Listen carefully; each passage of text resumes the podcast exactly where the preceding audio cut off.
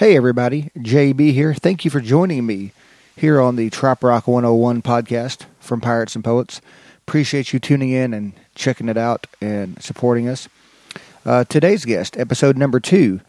Uh, this episode features Tall Paul Bobble from uh, Nashville, Tennessee. Really, really enjoyed this conversation. Uh, Paul is someone that I've known of for probably 15 or 16 years, known personally for over a decade. Um, and he is a really important figure in the history of the trop rock genre, trop rock community. Um, he is definitely part of a, if, if Scott Nickerson and Jerry Diaz were the, the first wave, the first generation. Uh, Paul is definitely smack dab in the middle of the second wave or the second generation of trop rockers. Um, got involved in the community as a member of Saint Somewhere, which was probably the first like super group in trop rock that was performing original music. Um, after Saint Somewhere kind of broke up, uh, he continued as a solo artist. Uh, also involved in lots of duos, trios, bands. He's been in, involved in a whole lot of different projects. Um, it's interesting to hear him talk about all the stuff he's been involved with, and, and about how Saint Somewhere really uh, really set the tone for a lot of things that happened in trop rock in the uh, late '90s and early 2000s.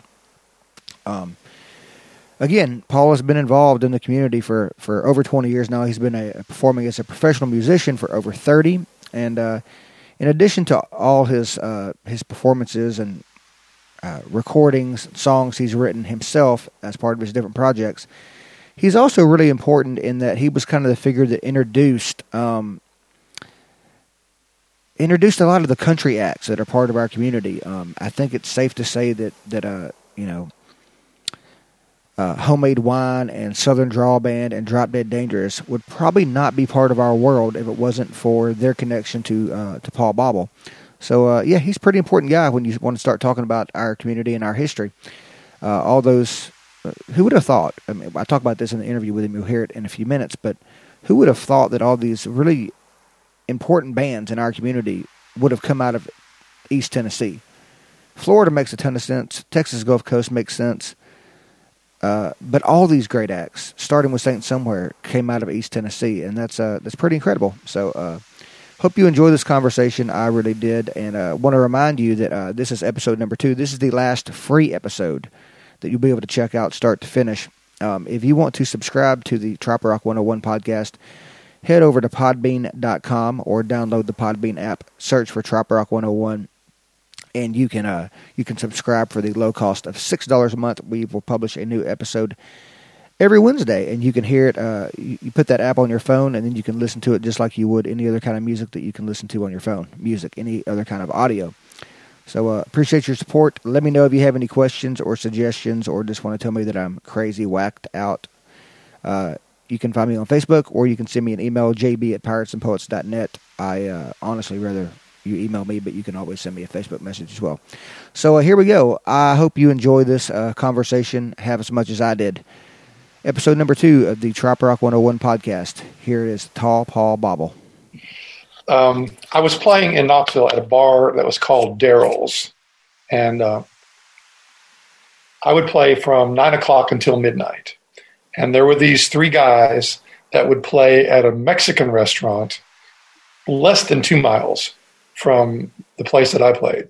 And it was a steel drum player, a guitar player, singer, and a percussionist. And they called themselves Saint Somewhere. And they were playing on Sunday nights for the Parrothead Club in Knoxville. And then there was another guy who played the midnight to dawn shift at yet another bar um, that was still within that three mile radius.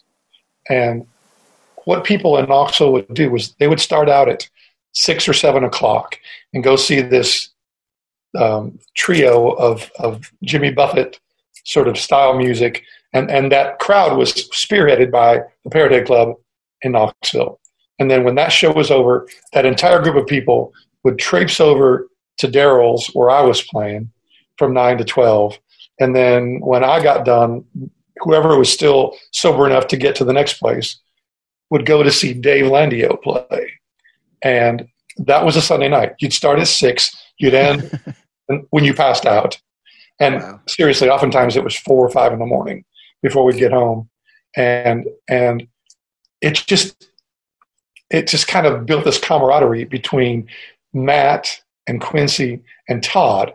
And see, Todd and I had played together as a duo prior to that for a long, long time. And Todd and Dave Landio, the late night guy, played together as well.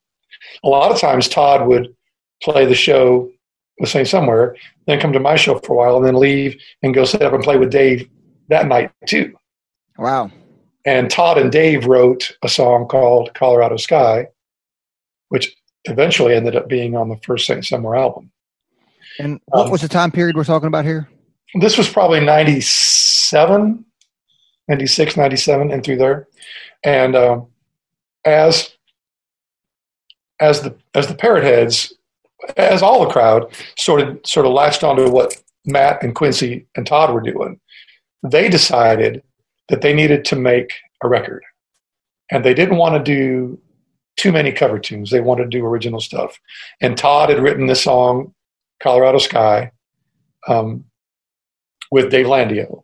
And then Matt had a couple songs that he'd wor- worked on. And Quincy had some lyrics and some rhythmic ideas, but had never written an American song. So Quincy came to me and said, Man, I want to write some songs. Would you, you know, write with me? And I was like, Absolutely. So Matt was writing, Quincy and I were writing, Todd was writing, and we created the songs that became the first Saint Somewhere album, with the cover tune being uh, Southern Cross. And as they were putting this first record together, they brought me in to, to write and to play, and they brought Dave Landio in, who wrote Colorado Sky, to sing harmony and to play. And then Todd Sheely, who, who has this amazing ability to reach out to people that none of us would be able to connect with, somehow got in touch with Fingers Taylor and asked Greg if he would play on the record, and he said yes. So we had a handful of songs. We had a great group of local musicians because they asked Crawdaddy to play on the record too. Um, and then all of a sudden they had Fingers Taylor. So, so Mike played on a couple tunes and Greg played on the stuff that we recorded in Nashville. And um, a lot of the stuff was done in Knoxville. And I put together a, a session here in Nashville. And we made the first Saint Somewhere record, still not knowing anything about Meeting of the Minds or any of the festivals or any of that stuff. And then the Parrot Head Club in Knoxville just took all this momentum uh, on their shoulders and put together a festival. And this was early 1998, I imagine. And they called it Tropic Fest. And they hired Fingers, and uh, Saint Somewhere was Fingers' band. So we opened the show as Saint Somewhere, and then we had a guy named Greg Bridgewater, who was a singer songwriter out of Atlanta, and then they had uh, A1A, the duo, um, Jeff and Scott. Jeff and Scott came in and played the second act, and then Saint Somewhere got back on stage, and we backed up Fingers Taylor. And we had this, and it was a, an amazing event that was not well attended. Um, they probably lost their butts on that event, but it gave us a little taste of what a Parrot Head festival might be like. And then the um, head of security for PHIP was part of the Knoxville Club, and he asked us if we would consider coming to Key West to play Meeting of the Minds. And again, we were so naive; we had no idea what that was all about. But of course, Key West, heck yeah, we've got a new record. Fingers Taylor's on the record, and he's the coral reefer. And we're going to play for Heads in Key West, and we're like, that's a great idea. So we, and there uh, was a point in time where Fingers was like the coral reefer to a lot of people. Yeah, and he and he and Jimmy were, you know, kind of the signature sounds of that band. Um, you know, long before uh, Robert was in the band, and long before Mike became the band leader, it was it was kind of Fingers and, and Jimmy and whoever they had on guitar, and they've had some amazing guitar players. You know, we know Roger Bartlett now, but here in Nashville, um, Marshall Chapman was in the band at some point. Um, oh, I'm drawing a blank now. Uh, uh, the guy who's who manages High South. He was he was a guitar yep, player before Peter. Yeah, and, and Tim Krekel was also a lead guitar player. So there were you know a lot of Nashville cats. were, were coral reefers, but Greg and Jimmy were kind of the, the constants early on. And um, to have him on our record was, was, and his stories in the studio were so cool. I mean, like he said, can I just go in and play piano? And we're like, you play piano? And he said, yeah, they call me fingers because I played piano first. And I'm going like, well, hell, if you can play harmonica like this, what is your piano playing like? And it was spectacular. Wow. But his stories were great, and, and he liked us. You know, we were just young and irreverent enough to fit in with him. And uh, we wrote one of the songs on the record. We wrote with him on the spot in, in the in the studio uh, in Nashville. The Saint Somewhere Boogie was him just writing a song with us playing um, spontaneously in the studio. crazy. But you know, so we went to Key West, and um, we had rooms, and we were booked to play at uh, Sloppy Joe Hog's Breath Street Fest. Now, keep in mind that we were rank rookies. I mean, we were green, and we didn't know that the Street Fest was this gigantic thing. We didn't know how the the, the lore of Sloppy Joe's and, and the history of Hog's Breath. We were just booked into these places, and we get there, and we were getting all the top gigs right off the bat, and we were a good band. I mean, I don't want to sound a braggart, but we between the the level of talent and sheer energy, we we were a great show band, and um, we we took the we we turned a lot of heads. You know, with our enthusiasm, we had Quincy on steel drums, and aside from Robert, they'd never heard a guy play like that. Right. You know, and Matt was a great front man. We had great songs, and of course, Crawdaddy. You know, you put him in front of people, and he's going to be laying in some girl's lap, playing upside down, and you know, all that stuff just happened, and uh, and we were, you know, like like uh, Jim Jim Jim Morris, Sonny Jim, they had written some original songs, but none of the bands had been either brave enough or had thought of it yet to write original songs. We were the first, I think. I mean, somebody might change, you know, the opinion, but we were the first band that played a lot of original songs. And some parrot heads loved that, and some parrot heads didn't because we didn't know a ton of Buffett songs. Yeah. Um, we could play them, but we didn't have them under our belt like we did some of the other stuff. And um, but having the original songs kind of set us apart, and that helped. And uh, '98, we, we left there with our head in the clouds because we, you know, people loved us. We loved them. I've got pictures of me and uh, Quincy and Robert Greenidge standing on the side of the street. Robert came to almost all of our shows. He, he would be hanging somewhere in the side or in the back, just watching Quincy. Um, Nadira snuck out a couple times to listen. Um, Fingers, of course, you know, because he was on our record, came over and, and listened several times. And uh, it was just a great experience for us. And we got home and uh, then we turned around and did probably the biggest show in the Knoxville area, which was called Boomsday, um, which is the big Labor Day thing. And so we had all these great shows back to back to back. And uh, that was a great way to kick off what later became a trop rock band. Yeah, one of one of the one of the first, probably. Um, uh, uh you know, A1A and Key West a band, but y'all might have been the third. Yeah, what you would call a trop rock band. Yeah, and, and and you know, like they they didn't call it that yet. Right. Um, but A1A was was as as good as they are and were. Um, you know, they were still mostly doing um, Buffett songs and some really cool eclectic covers. Yeah, they weren't doing many of their own songs. Um, the Land Sharks, I believe, were down there um, that year, I, I, think. And but again, they weren't playing original songs. Yeah, and um, I think what set us apart a little bit was our willingness to play our original songs. You know, they might have had them uh, under their belts, but they weren't playing them as much as we were. We were pushing that stuff. Yeah. So how long I got involved in 2004, 2005, and some, somewhere was pretty much done by then. I, I never got to see them live, so it was really a pretty quick but yeah, very I'd intense. three or four years. Matt was in the band, I think, probably three or four years, and then when when Matt quit, uh, Quincy, um, it, the band changed, of course, and, and became more of a kind of a jam band, but but still playing the original songs. And Quincy was was the leader of that band, um, and it was just hard hard to, to to be the band that they were. People expected Matt to be the guy up front, and and I will tell you again, he was a dynamic front man. You know, he was quick, quick witted. He knew the lyrics to every song, and could handle the drunkest person with with uh, kid gloves, and, and, it was just it was hilarious to watch him work. And uh, so the band wasn't the same without him, and probably went another another year or two under the name Saint somewhere with Quincy kind of trying to guide things, but then that didn't last either, and then it went away.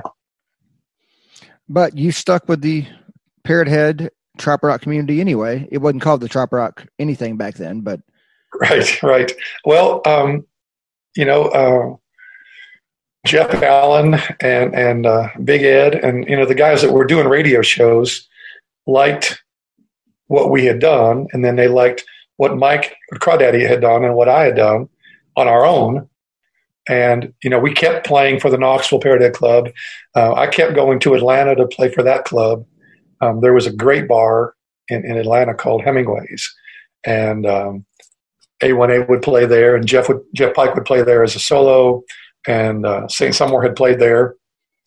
And I continued to go down and play there. And then um, Mike and I got, got hired to play several festivals as a duo. And I kept hounding Alex Leist, who was booking PH, meeting of the minds, um, to, to let us have a slot down there. And, and his point, which was very well taken, was that, you know, we're full and and even though you've got a great connection, let me let me find a spot. Let me work you guys in. And uh, to his credit, when he worked us in, uh, he gave us a great slot. We did uh, we did what used to be called the list serve party, and uh, I remember that the virtual parrothead Club eventually. Um, but the list serve party was um, Jim Morris, Sonny Jim, John Frinzi, Doyle Grisham, and me and Crawdaddy. You know, That's I mean, a lot of talent. What better way to get introduced to the Parrot Heads as a duo than being on stage with Doyle sitting right next to me, um, playing pedal steel, and oh, and uh, and Sonny Jim and uh, John Frinzi. I mean, holy cow! Mike and I just waltzed into that situation and said, "Okay, here we are." yeah, I think when I first got uh, involved in the community, um, I associated you and Crawdaddy very closely together. Yep. Um, That's very good. So this would have been, you know, 05, 06, 07 in, in yep. that range, you know. Yep. Um, living in Arkansas where I lived at the time, I just kind of assumed that y'all were a full time duo, I think, you know, because. Well, in the Parrot Head world, time. that's, you know, we, we only did that. You know, like Mike and I didn't play with anybody else really, other than the songwriter stuff. You know, but when we'd go out and do Parrot Head stuff, it was always him and I and uh, we were we loved getting up on stage with other people. And um, Jimmy Maraventano Senior, you know, would love to get us on stage because he would point to Saint Somewhere as one of the reasons he got into trop rock. You know, watching us play inspired Jimmy and the Parrots. Right. So he loved having me and Crawdaddy on stage with him because you know the energy, as good as it was, would change when Mike and I would get up there and and um, we'd play stuff that he loved from the Saint Somewhere days that his band didn't play. And uh, so that was always great fun for us. And again, to be on stage with the reigning um, rowdy ass in the parrot head world, Jimmy and the Parrots, at that time, that didn't hurt us either, you know? Yeah. So, you know, we, we, we ended up being in the right place at the right time a lot of times. So, was there ever a point for you when you looked at the the parrot head world, the trop rock community, and said, you know, this is this is where I belong, I, or is it just kind of always the very beginning? I mean, again, we, we we made so many great friends that very first year in '98, and then every festival we went to, we made friends with people that have become our lifelong friends to this day. You know, the people that put on the New England Parrot Club has given us 10 or 15 of our closest friends right now. The people that put on Midwinter Meltdown in Manassas have given us 10 or 15 more of our best friends in the world right now. And those friendships have lasted, like you said, since 05 or 06, when Mike and I finally got to start playing the festivals and then meeting in the mines as a duo. You know, we we we made friends with people that have that are, are that are our best friends still. Um, and Jeff Allen was was a was a big fan, and you know he had a radio station, and he would play our music and talk about us, and we were mentioned in the same sentence with these guys that that had been the founders of Trop Rock you know, with Sonny Jim, and Jim Morris, and John Frinzi, and all those guys that, you know, if you look at it now, those are the guys that, especially with original music, you know, those are the guys that kind of set the tone for everybody else. Right.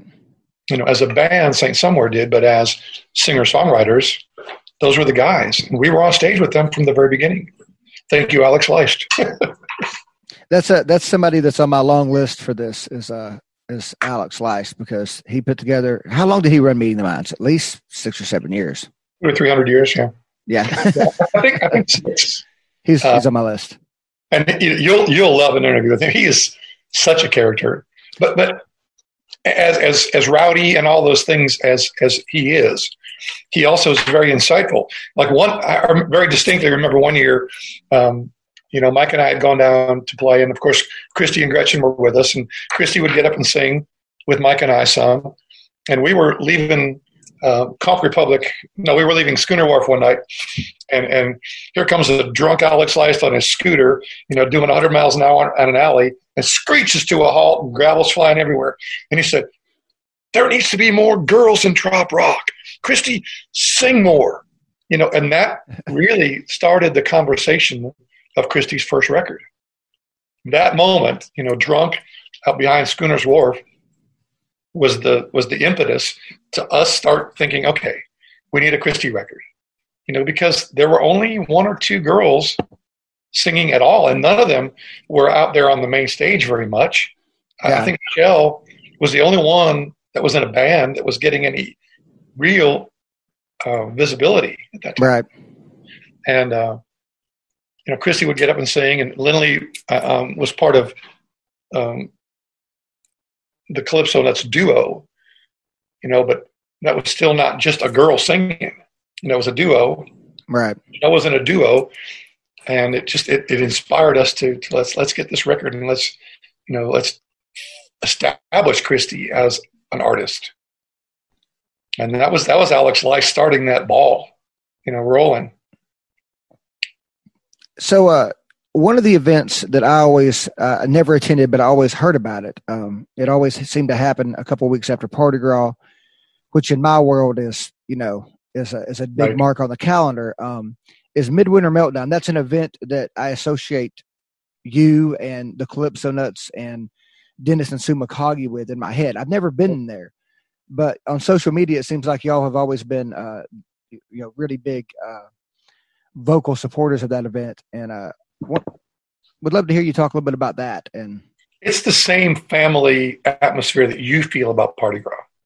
It really is. I mean, I, I watch Party Gras and I, and I see the interaction of people there, and I feel like it's the same sort of family thing that we feel about Midwinter Meltdown.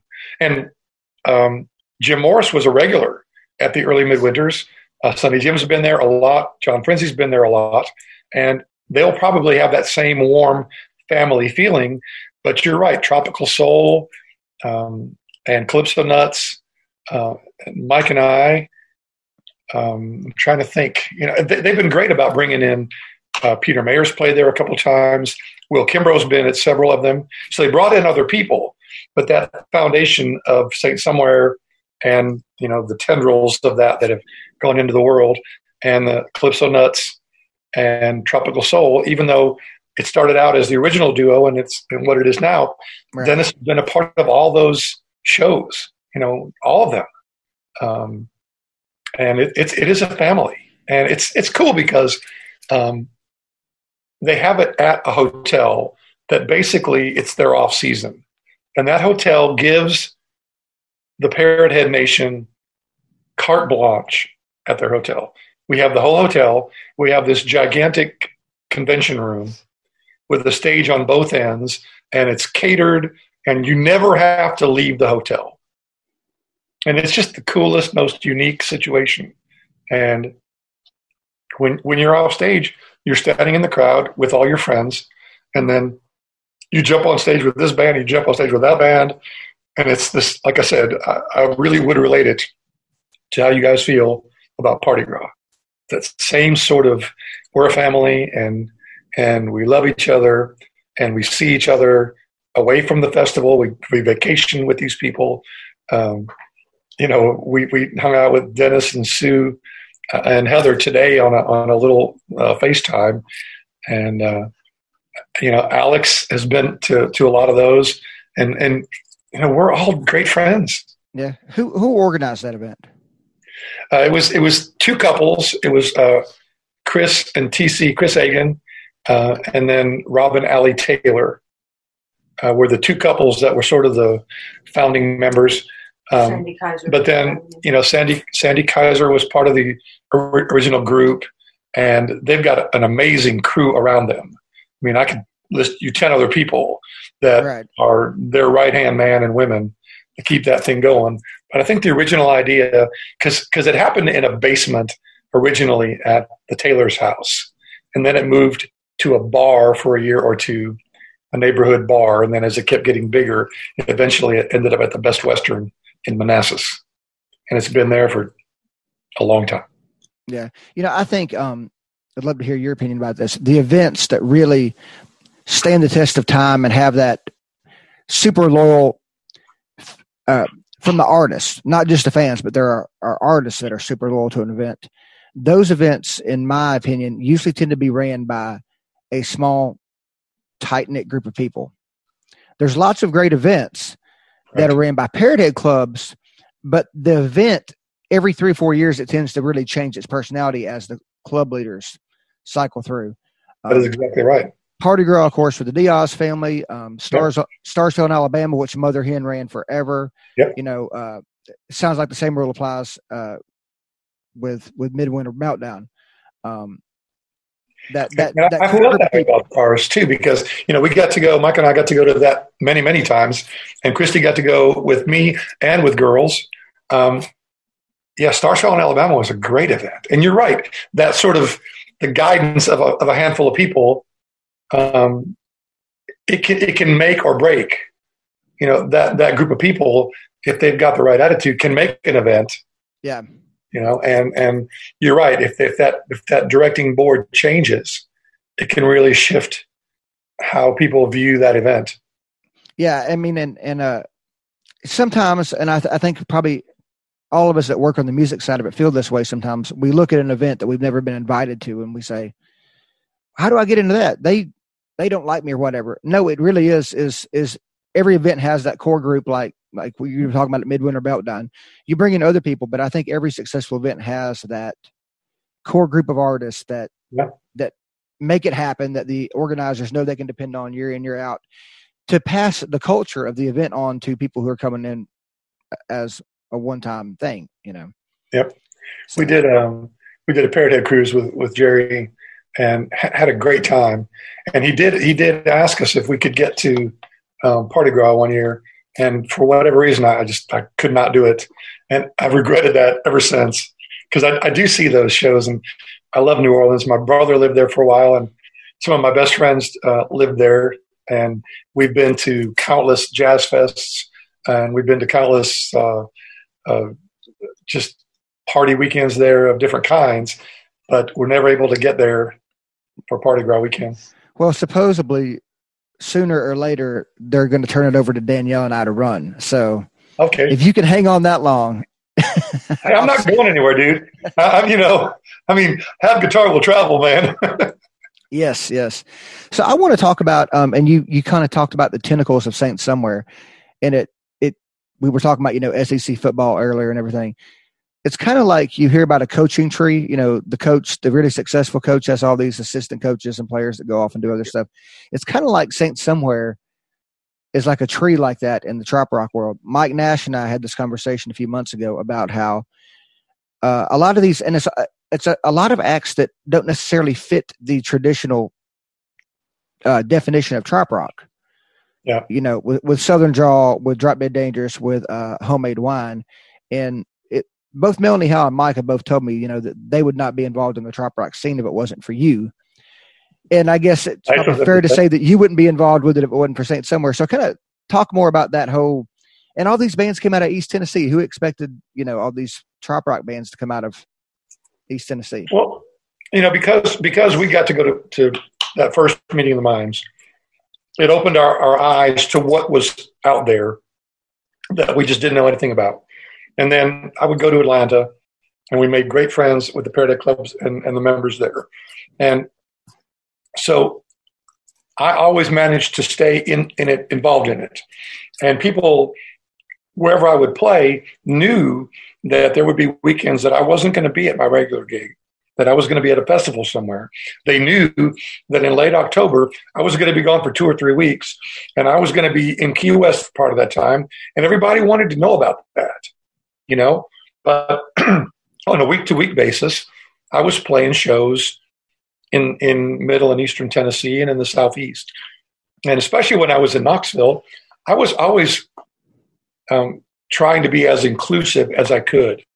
Um, I would do songwriter events, I would do big jam events. I would have a, a, an epic Christmas party every year. I, I still do that. And I would invite all my friends to come and sit in and be a part of these things. And of course, there were fundraisers, just different shows that I would kind of be in charge of. And I would bring in new artists. And when I met Mike, I knew he was a songwriter, and I invited him to a couple different jams. Um, I, saw that Melanie was playing with some bands around town. I just called her up one day. Somehow I got you know I got a phone number for her, and I called her and I said, "You may or may not know me," and and you know this is this is me being totally honest with you. She didn't really know me, but her parents loved me I know. I mean, I hate to admit that, but that's the way it was. Her friends and her parents were way more thrilled about the first time we ever played together than she was. you know, I mean, that's kind of like you know, my mom loves you. That kind of story. Well, that's that's where it started. But I, I knew she was playing around town, and I mean, I was intrigued that there was this girl that could play percussion and was just a go-getter and working hard. And I wanted to jam with her and see what happened and we just clicked. You know, we spent we'd, we'd play together, and then we'd go out afterwards and have these late night chats about music, and you know, how do I get into this profession? And um, I, I, would I would you know be as, as open as I could and say, you know, you need to get, have a band, you need to play, you need to write songs, and uh, inevitably the conversation with whoever it was would say, now, why do you go to Key West every year? you know? Right. And I say, okay, parrot heads. So play for the club here, play for the club in Johnson City, go to Nashville, go to Atlanta, you know, go to Louisville, go to Cincinnati, play for the parrot head clubs, establish yourself as an artist, figure out how to get to Key West. And uh, to their credit, they all did that. And, and you know, Todd Sheely was in Saint Somewhere, and his brother Ryan. I remember going to see Ryan at one of his first gigs. He and Todd played as a duo, and um, Ryan had this big book of lyrics. He was so nervous at his first gig. You know, he knew the songs, but he was afraid he wouldn't remember any of the words. He had this big book on, on a music stand with all the lyrics on it. And he's you know reading out of it, and I said, "Man, that was good. You're gonna have to learn those words." you know. and and again, to his credit, man, homemade wine kicked ass when they when they hit the scene. They came out with guns blazing. That band, you know, it was it was Andy Westcott and uh, it was Tommy John and Todd Sheely and uh, I mean, just, it was a great band. They had great songs, great ener- great attitude, great energy. Um, you know, Mike came out swinging. Um, Melanie kind of played with everybody at first until she found her own voice musically. Mm-hmm. And when she did, by golly, she is kicking ass. She's, man, as far as I'm concerned, there's nobody better right now at putting out a good product and letting everybody know what's happening than her and Kitty. Yeah, uh, they're uh, they're probably the reason you know I've known you forever, um, as long as I've been around the the scene. Um, but it's only been the last couple years that we've really started talking much more than just a simple "Hey, how you doing?" And that's because of Kitty and Mel. Uh, you know, I I count I count Kitty as one of my best friends. I love Melanie too, and I know I know they think very highly of y'all. So that's kind of how you and I have gotten to be a little bit better buddies over the last few years. So yeah, it, it's funny how it all works out in the long run. So you know, if if if you do everything the right way it comes back around the right way. I mean, we're sitting here right now because of the right way. You know, I mean, if if, if you're back in touch with me now because of Mel and Kitty, and that started so long ago, thank goodness for all that. Yeah, because that's what it's all about. Yeah, I mean that's that's what goes back to the whole idea of uh, you know, of the community, um, the Trop Rock community, the which came from the Parrot Head community, and in many ways they're in many ways they're still the same, but in many ways they're not. Um, but yeah, it all goes back to you know the musicians and those of us who work with the musicians doing it the right way, and the fans supporting the music and going above and beyond often to support the music, right. and and it all works. That makes this community a very unique thing that a lot of people, especially a lot of musicians, want to be a part of. So more and more. I mean, I remember when when uh, when John Frinzi brought Aaron in the first time. You know, and Aaron's from here in, in Nashville too. And uh, the first time that he got to a couple of festivals, and I saw him one, one time here, and he said, "Man, this Parrot Head thing is amazing." He said, "I'm not going to tell anybody here about it." you know, so it's going to be my secret. you know? And that's kind of the feeling. You know, that people have no idea yeah, and now all Paul Overstreet's wanting to be part yeah. of it. yeah, it's crazy. Well, hey, when, let's when I, uh, go ahead. I was going to say when I moved here, you know, I would I would go to these songwriters events um, because I moved to Nashville because of songwriting, and and you know I, w- I would become a, a part of, of these early songwriter showcases, and of course I'd be on last, but in the showcase you'd see Pat Alger and you'd see Paul Overstreet and you know and you'd see Don Schlitz and occasionally you know like uh, some superstar would show up. You know I, I get to be on on the same show as all these people and they probably probably were at home in bed by the time I went on. But uh, and I saw all these people doing applying their craft and to do that show um, with you guys and to see Paul Overstreet in Key West for a parrot head show was the coolest thing for me. And I went up to him and I said, Man, I used to do shows with you at Mississippi Whiskers. And, and he stopped in his tracks and he got this big smile and he says, Well, that's going back a ways, you know?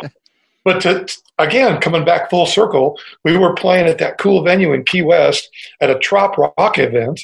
And there's freaking Paul Overstreet who's written every hit song that everybody knows, mm-hmm. hanging out with us at a Parrot Head festival. It was nuts. Um, yeah, man. I guess it was February 20, 2019. I'm sitting in a bar with a bunch of my friends, and I get this text message, and it says, "Hey, John, my name's Julie Overstreet. I'm Paul Overstreet's wife. I uh, I hear that you help put on shows during, you know, this week in Key West." And I'm like, and and somewhere in there she said, if you don't know who Paul is, Google him. And I'm like, I know who Paul Overstreet, you know. But I'm like, well, this is right. just strange. so for a couple days back and forth, I text with this woman, and I'm going, this is just somebody's messing with me, you know. So I finally called Eric Babin. And I said, dude, have you heard from Paul Overstreet's wife? And he goes, yes, she's been texting me for two or three days, you know, like. So we were like, is this legit? Is this real? And we were like, well, surely somebody wouldn't wouldn't be messing with both of us. And then we were like, well, Donnie might. Donnie Brewer might mess with both of us. But it was legit. He showed up, had a great time. Um, Good. It was very rewarding, I think, for a lot of us to see somebody with those credentials show up and yep. and not try to force their way in, not you know, just kind of blended right in with everybody. It was, yep. You know. I mean, he was very gracious. You know, of course, when we're you know we're doing the best we can, and he'd say, "Well, here's a song I wrote for you know Randy Travis." We're like, "Well, hell, yeah, we got nothing." uh, well, hey, we've talked about uh, you know all these other folks enough. I want to talk about you and your music a little bit. Um, let's let's start with Ramajay. I mean, somehow you got y'all were on the I don't know if short list is correct correct, but the semi short list for a Grammy Award. We got really darn close. It was it was the most rewarding thing to be a overnight sensation after 30 years of you know playing music. But you know to to to have had this idea, um, you know um, whether it was Jeff Allen or you know whoever said trop rock the first time, you know that's that, that has become the name, and the idea that we could be as tropical as anybody and be as rock as anybody and to be completely original in our songs it was it was just a kernel of an idea. And to take it from that to an album that I'm as proud of as anything I've done you know that that uh, that Ramajay record was as amazing a, pro- a product that I've ever put out. And and to have a band that could play anything we asked of them. You know, it was just it was a real treat. Um, and you know, Quincy and I would sit down every Monday in, in his in his store and write every week for probably a year to fine tune these songs. And then when it came time to record a record, we had we had every resource at our at our disposal through years of playing and contacts, and especially here in Nashville, we had some of the greatest players, some of the greatest studio um, sessions, and people never said, "You can't do that." You know, they'd say, "Okay, we'll figure it out." You know, and you know, suddenly we've got string section, we've got horn sections, we've got everything we could have possibly wanted on that record, and it came out so wonderfully. You know, and then to be accepted by the other musicians. I mean, we were a new band, and yet whenever we would play, if we reached out to Sonny Jim to play lead guitar, or Randy Westcott, or um, uh, I'm trying to think, we were we were uh, somewhere, and, and Dusty Barber was there, and you know Dusty tours with Al Green, and he, he does all these great things. Yeah, and he was like, I'd love to play with you guys. You know, so we we had that sort of it was a camaraderie issue, but it was also being inclusive. Um, you know, that's that's kind of the word I use with Kitty and Mel all the time. Being inclusive. Even our name, Ramajay, meant a jam session. You know, Ramajay, the word, means an elite jam session in, in Trinidad and Tobago. So our name even kind of defined what we wanted to try and do. We wanted to play music that everybody could be a part of. And um, that project really took off. So how did y'all get into the Grammy? How did the y'all get because, into that machine?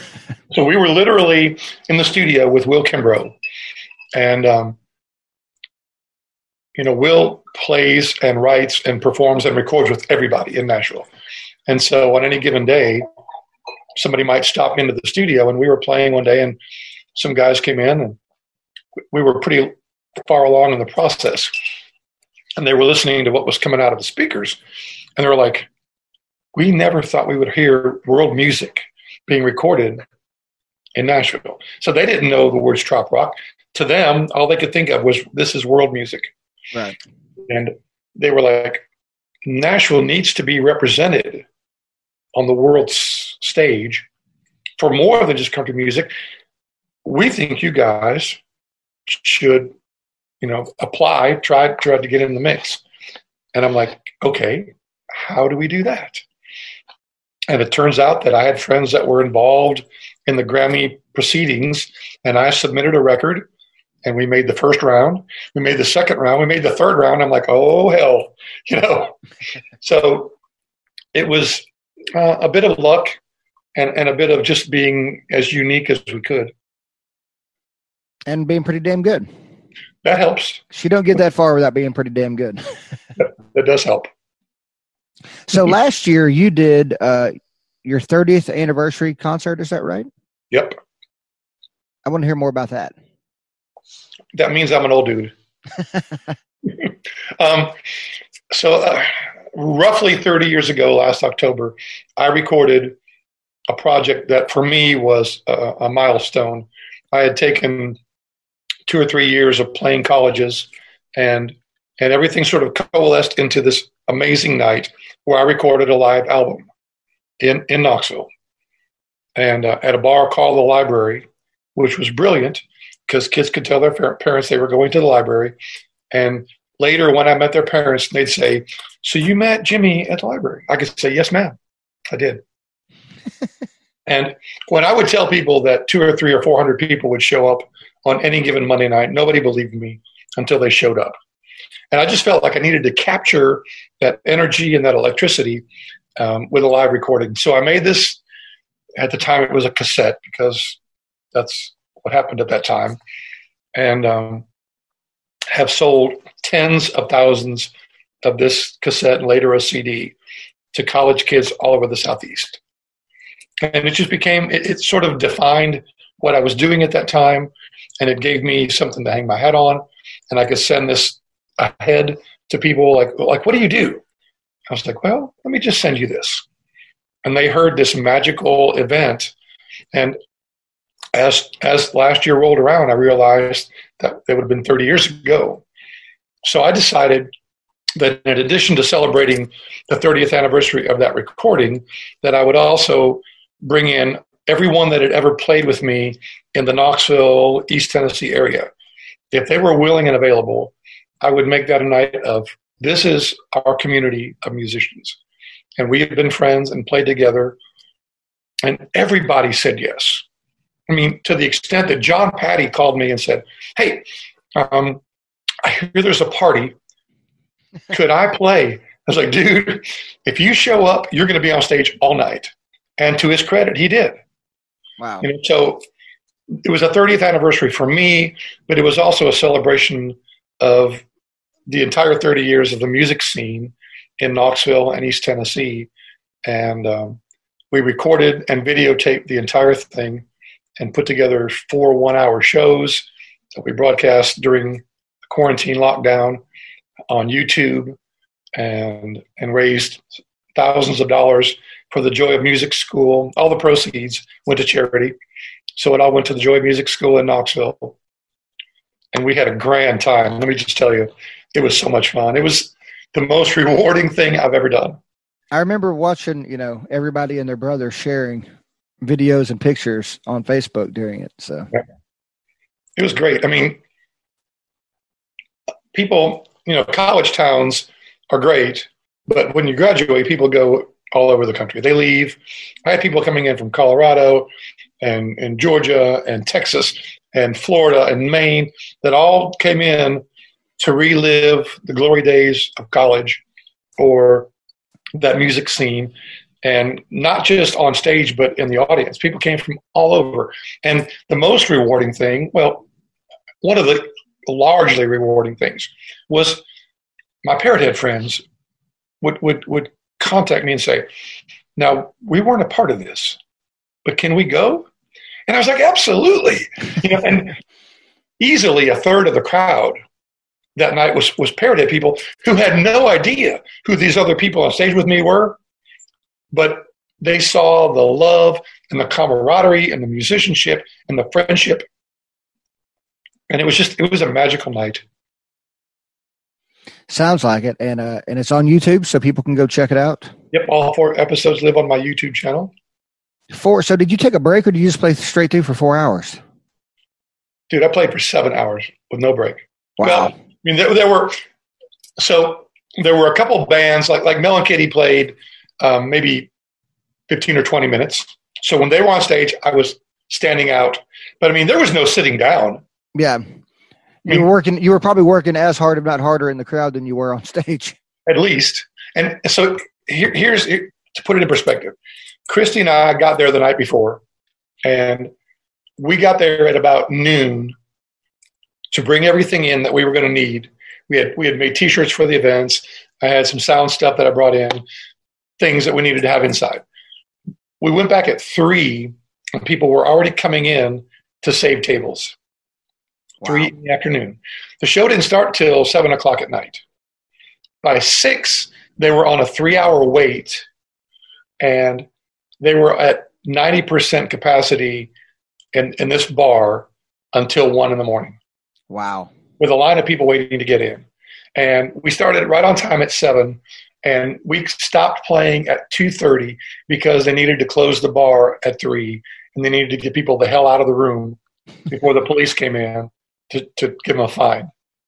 Wow. So we we we fine tuned it into four hours of four one hour shows, but we it was seven hours of videotape. Dang. We, so one of my one of my former guitar students has students of his own now, and that band did a set of four songs. Um, so that was a little break. Mellenkit played maybe 15 or 20 minutes uh, uh, of their selves. And then another guy that had moved away and come back, um, he and his girlfriend did three songs. So I got moments off stage. Yeah. Um, on adrenaline alone, I could have played two or three days. That's Grateful Dead shit, man. That's crazy. Yeah. it, it, it was. It was. I mean, it was. It was a lot like that, you know, because everybody that came on stage, I had a connection to, but they might not have had a connection, you know, to Melanie. But if we were playing and Melanie, and I told her this early on, and I told John Patti the same thing. If you feel the groove, if something strikes you and you want to join in, feel free. And and again, they did. And so I'm playing a, a song with this with this guy or girl from 20 years ago, and Melanie's like, "Oh, I got a groove for that," and she'd just jump up on her kit, which was set up, and play. John Patti joined in several times, songs he didn't even know. That's how you know he's such a great musician yeah. that he would just jump on stage and play and play. And so, so me and, and somebody else that have this history, and like his head's whipping around, like who's who's playing? And there's John Patti grinning, you know, just you know, adding that cool you know steel drum touch to things.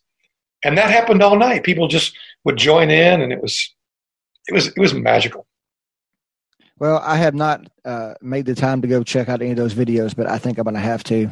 Uh, you I have to spot through them. You know, there's there's great moments. Yeah, I have some quiet time coming up in the next week without small humans, so I I may have to pass an hour or two with that. So without small humans, that's yeah. a pretty defining sentence right there. Yeah, I like it. Uh, well, uh, I want to hear a little bit about your big influences. I know the recent passing of John Prine uh, hit you pretty hard. Who yep. were your growing up, and as you started your music career, who were your big influences and all that? Well, people that know me well understand this, but I mean, I was a keyboard player first.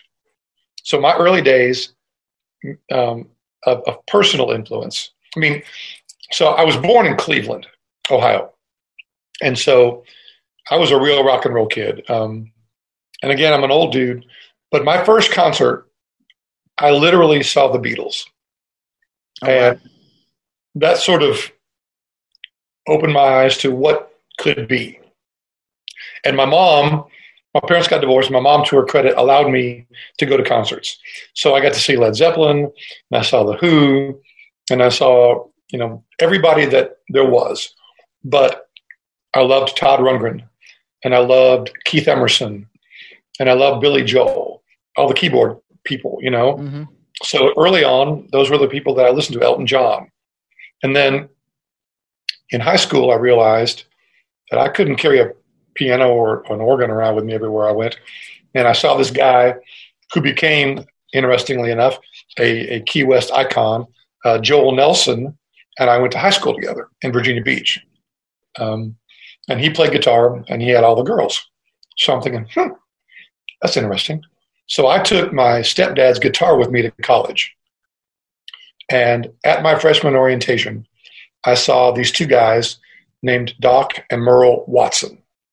And Doc Watson is was a um, Appalachian folk musician and um, a great guitar player, but he played traditional American mountain music. But because he was such an amazing musician, all these people would come to our little town. I went to Appalachian State University, and um, a small little community. But all these people would come to our town because Doc Watson lived there. So in college, I got to see the Newgrass Revival, and I got to see J.D. Crowe in the New South, and I, and someone gave me this "Will the Circle Be Unbroken" album, and my head just kind of exploded with acoustic music. And I started paying attention to James Taylor and Jackson Browne and Dan Fogelberg. And I changed my focus completely on these guys. You know, they were writing songs, they were playing guitar, they were speaking from the heart. And I loved the Will the Circle Be Unbroken album because it took um, these founding fathers of country music and these young upstarts, the Nitty Gritty Dirt Band, and put them together and made this amazing record.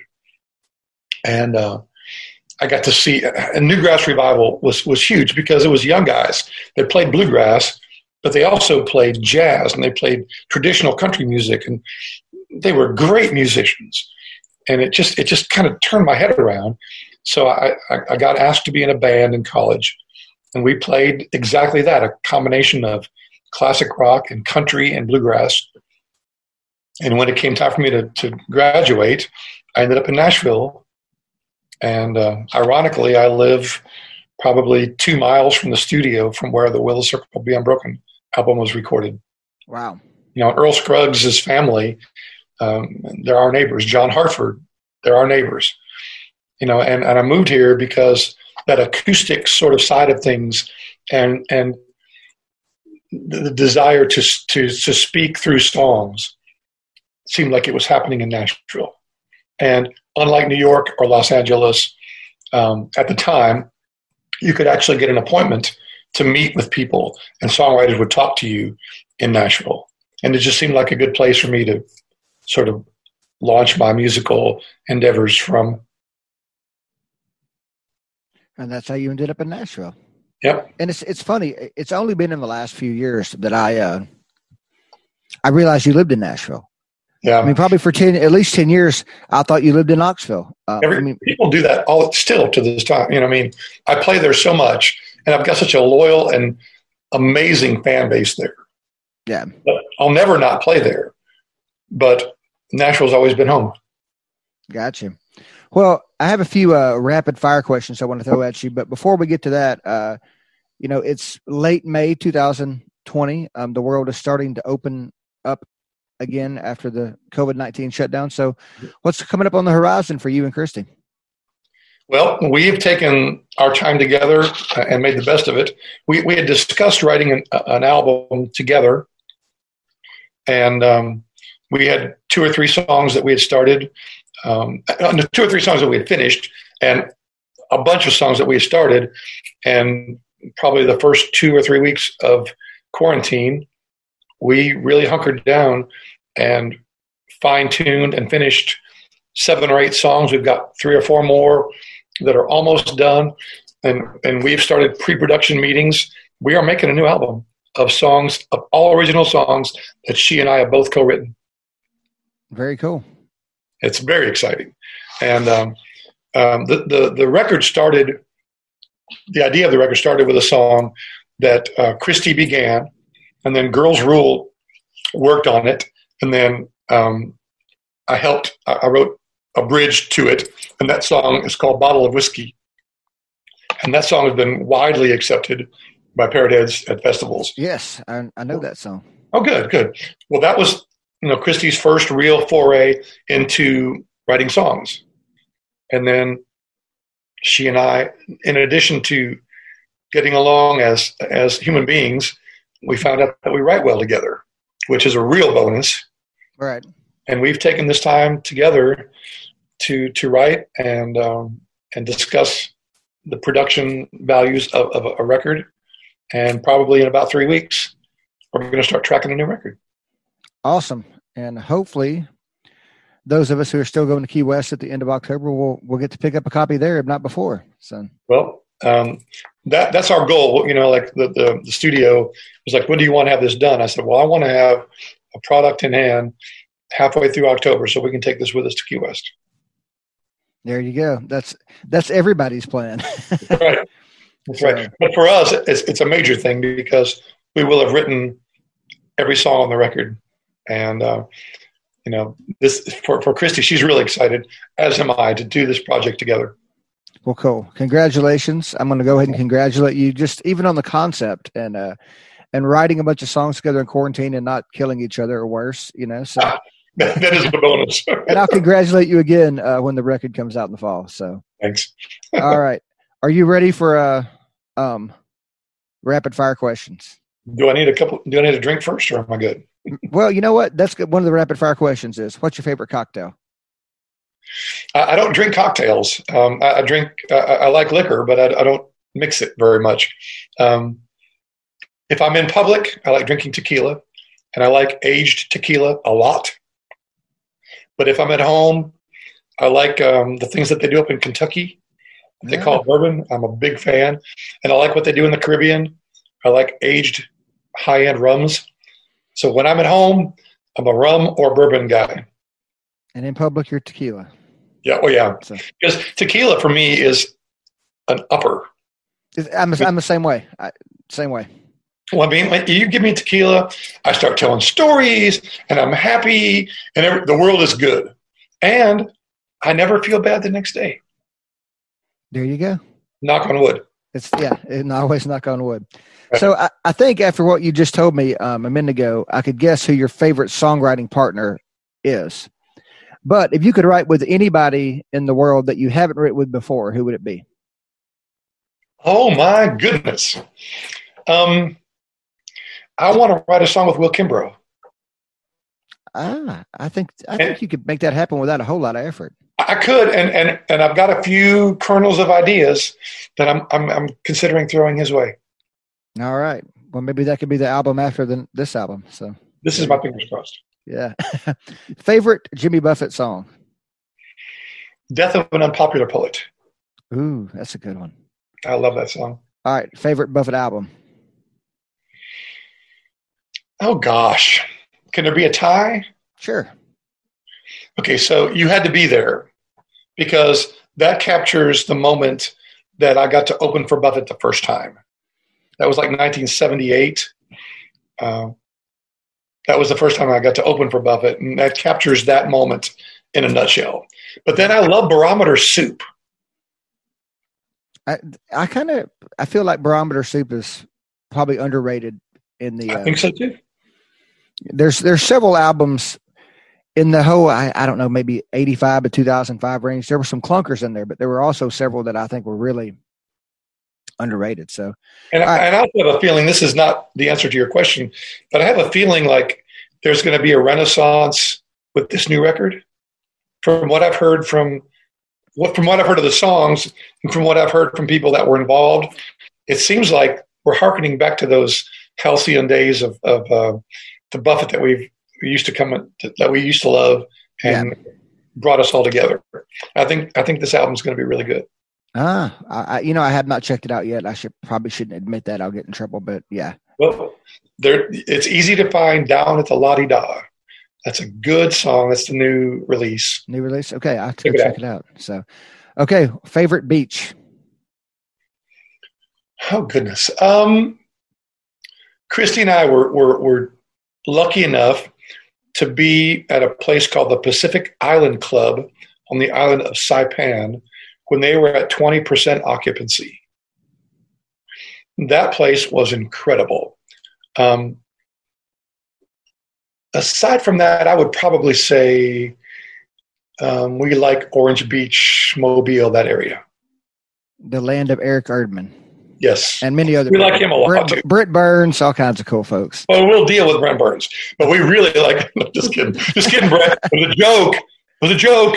Oh. I've been in jail with Brent Burns. I could believe that. I've got pictures. So, uh, uh, favorite song by an independent trop rock artist? Um, Blackbeard's Navy by uh, by Sonny Jim. Good answer. I really like that one. That's a. And uh, last question: If you were to sculpt a Mount Rushmore of trop rock artists, independent trop rock artist, so Jimmy Buffett's not eligible, who would be hmm. on it? Uh, it's relatively easy. Um, Jim Morris, Sonny Jim, John Frinzi, uh, all dear friends, but they help define what we call trop rock. In, in my in my humble opinion, um, those three guys would be without a doubt the, the first three I would nominate. And if you could stick one non-musician member of the community on there, who would it be? Oh, I can get myself in trouble with a lot of people. Um, That's the fun of these. right. I'm going to go with Pete Trainer. I recognize that name, but I can't. Well, so here, here's the thing. When I met Pete, and, and Pete has has matured in a, uh, in a nice way, but when I met Pete originally, he would carry around a uh, a backpack cooler full of Jello shots. I mean, he he would probably have spent uh, weeks filling this thing and, and, and, and the refrigerator full and going to an event and you would see him handing out jello shots all day every day for three or four days in a row and then the second generation of that would be a fellow named biz have you met biz Biz uh, Blakely bakes something. um, Blazi- blazinski Yes, I'm. I- I'm pretty sure we're talking about the same person. Yeah. Yeah, so Biz is the newer version of what Pete used to be. Pete has calmed himself amazingly. so Biz is the reincarnation of the early Pete Trainer. Uh, like we were at um, Music on the Bay uh, recently, and Biz said, "It looks like it's going to rain. You should hold my umbrella." And I was like, "Biz, it's not even cloudy."